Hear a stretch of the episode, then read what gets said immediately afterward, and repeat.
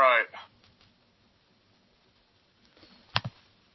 All right. Good morning. Welcome to At the Heart Assistive and Inclusive Technology Stories. I'm your host, Hillary Goldthwait Fowles, and I'm so excited because I have one of my favorite guests on today, Eli Grabowski, who is a student at Kennebunk High School, and I've known Eli for a long time, probably since elementary school, working Yeah. with assistive and inclusive technology. And Eli is here to talk about different tools and supports, and we're also going to talk about how to do distance learning and do it well, and what things has helped Eli during this time. So welcome, Eli. We're so glad you're here today. Whoa. Hello. So talk a little bit. We're in three week in our district of distance learning. How is it going for you? It's going pretty well. Um, I mean, um, you gotta run on your own schedule with this. Like, I know that, um, when we're at school, we run on the bell schedule. Um, but you gotta really, you know, plant your feet and decide when you're gonna do what and what time suits you because I feel like if you don't, then you're lost. Like, you, you're like, okay, wait a second, I, I had this to do? Wait, I, I don't remember that. Like, and then it kind of bites you in the butt if you don't do that. But I mean, it's nice to wake up late, um, sleep in and stay up late. Like, I, I like that routine a lot more than wake up early, go to bed early. So, um, yeah, I, I mean, I think it's going pretty good, but yeah, Right. So you have access to a Chromebook and your phone for your for your tech kind of tools and supports. Um, before we get into kind of that, um, I would just want to share with the audience that Eli had the great honor of meeting um, author Jonathan Mooney, who has written several books, one of which is called Normal Sucks. And right before all of COVID hit and the pandemic hit, Jonathan came to our district and spoke to our staff, but Eli was able to be a student that was able to attend. Um, do you want to share a little bit about what that was like for you and what you got out of that?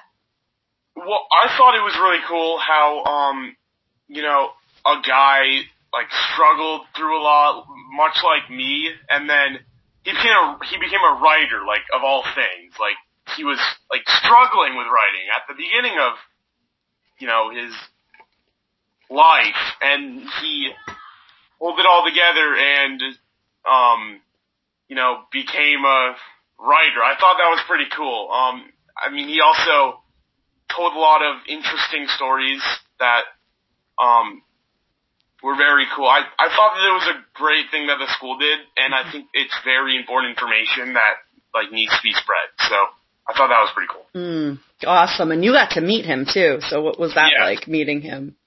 Um, I'll tell you what, he looks like a writer. Like not he, like you can if you see him on the street, you're like, okay, he's a writer. Like he's got like the hair and like I, I don't know, it's the glasses. I, I don't know what it is, but he looks like a writer. I, Yeah. Did you find that you connected with him, yeah, learner to learner? Yeah. yeah. Cool. So he talked about in his kind of talk about using assistive technology. That's what Yeah. helps him be a writer and a reader. And he talked about two in particular. One is the dictation tools, writing with your voice, as you know, and the other one is using um, books in a different format. So let's talk about you for a second, because some of those tools are similar to what you've used in your career. So let's talk about what's currently in your toolkit that you use to help keep you accessing stuff that's on grade level and what you need kind of, that's the other part, what you need beyond this when we do go back to school and how that's going to help you in the long run. So let's just talk about the tools you have first. What are Okay. those? So the tools I mostly use is um like the purple puzzle piece. Like it, it helps me read a lot of stuff like o- online. Um, it's if if like it, it just helps a lot if I need to do a quick Google search Mhm. to just you know underline everything and then have like the robot read it to me. Um, and I use that like nonstop when Right. I'm working at home. Um, because I don't have like Miss Pitchfork to be like, hey, um, what does this word say? I can just underline it and Mhm. have it read to me. Um, and the other one is um, like voice typing. Like I, I use it on my phone when I text. I I use it like nonstop. Like I don't type hmm or or I, I don't um yeah I I don't text. I I use it hmm like that. I would I mean it can be kind of awkward sometimes, but hmm I mean what are you gonna do? I, I it's just it, it it's awesome that it's there. So Right, and it's there for everybody because in Right. our district we have one to one. So every student in our district has these tools. It's not just something that's for Eli, but everyone can use them. Right. How does it feel like for you, for someone that relies on these tools to accessing? How does that feel for you knowing that they're available for everybody? And what would you suggest to people who aren't sure or confident in, in trying them or thinking that's for them? What would you, what advice would you give them? well, I mean I would just say like um like I, I don't know um it, it really they, they it they really do work um and it, it it's changed my life and the way I learn um but it's it's also changed my schedule because I'm I like to prepare and like without these tools I didn't know what was coming am I going to have to read a a long like five paragraph like summary on stem cells or but but like it goes a lot faster and it's nice that it's there to back me up so mm-hmm. yeah Right. So let's talk about, you said something about the purple puzzle piece. So for those that don't know, that's read and write for Google, which is put on by Texthelp.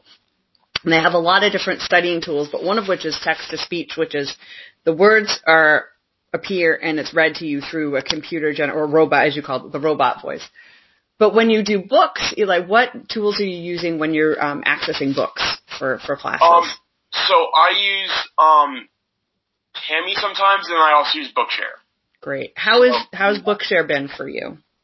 Bookshare has been great. I am I get my I I'm using my history book on it right now, um, and I can just see all the stuff. I can pick out what page I want, pick out what um like topic I'm on. Um, it's a great organizer. Um, Perfect. Yeah. and you're able to have it be read to you with the words highlighted. So how does that help you in understand? Do you find, how do you find that in terms of understanding what you're reading versus reading it without that? Can you talk a little bit about what that's like for you? Me reading it, Yeah. besides the, the thing reading it to me. Right. Okay. Um. So when I read it, I one I won't get anywhere. It'll take me ages, and two I won't understand anything because I think one word's one way when it's really another way, and it'll just like mess everything up, and then I, I don't comprehend any of the information, and it's all just it's not um it, it's not going through me at all, and I'm not learning it. So, like with these tools, especially like Read and Write and um, Bookshare, like having it read to me is very important for me because I wouldn't get any of the information. Right. So you're able to understand what's being read to you when it's on a on a device that has it displayed and it's highlighted. So it's Right. like it's like you said, I love what you said about it getting into you. When you read it yourself, it's not getting into you, but when you have your tools available, it gets into you. And then you're able to show what you know in a different way too. How does that feel like to be able to write using your voice and getting your thoughts and expressions out in that way? What's that like versus I would the other way? I would recommend that to like anybody because like it's it's definitely something like, like you can just pace in your room and like really think about things, and the computer will just pick it up.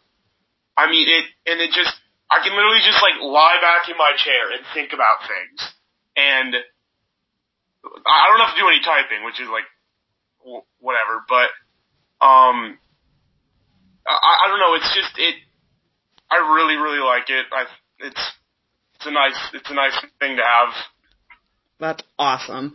So you're a sophomore now, correct? Mm-hmm. This is your second year in high school. What would you tell um, somebody who might learn in a similar way or might need those supports that is reluctant to use it, doesn't want to use it. They might they might not want to feel like they're different or they've been told it's cheating. What advice would you give um, somebody that might be younger that might need these tools? What would you tell them?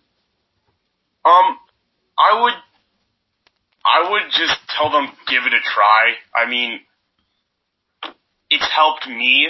So if, if you like learn the same way or like, um, I, I don't know, but yeah, I, I'd just say give it a try. I mean, yeah. Yeah, just give it a try. I remember when we first started, you were like, huh? and then when you saw it, went, wait, okay. so Yeah. that's been, that's been super cool.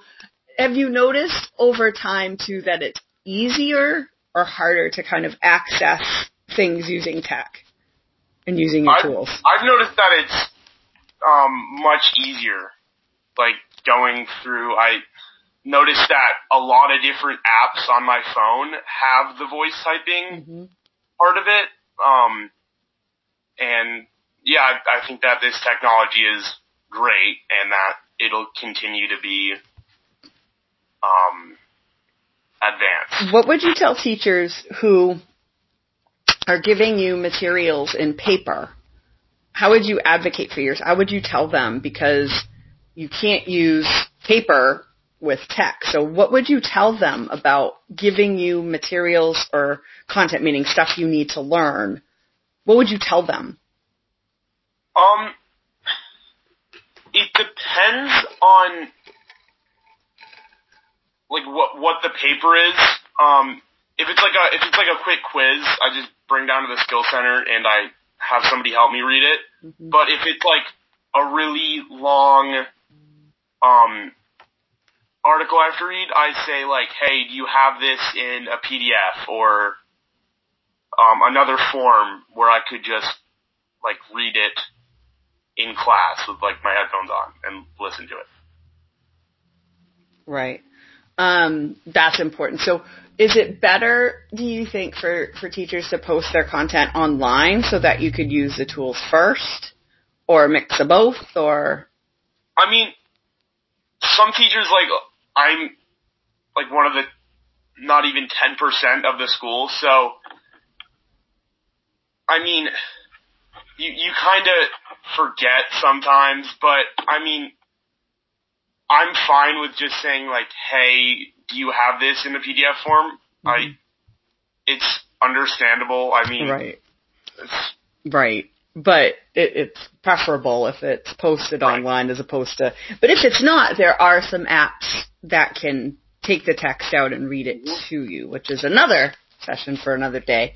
But that will help. So the goal is really for independence. So do you feel that when you're using your tools, you're more independent? Like you've mentioned a couple times, Oh, yeah. having that resource in the Oh, yeah. skill center is great, and that's wonderful. But how does that feel to be able to do it on your own versus accessing That- skill center? Yeah. So that's been one of my goals for a very long time to be independent with these sort of things. So having these tools really like really help me with it because it's it's just helped me so much. I mean, yeah, I'm, I'm really thankful honestly because I wouldn't be here in the classes that I'm taking without them. Yeah. That's awesome. So thank you Bookshare and read and write for helping with accessibility. Is there anything else you want to tell like teachers, fellow students, or just people out there that are in distance learning right now in these really uncertain times? What would you want people to kind of know or hear? Well, this technology like does take time.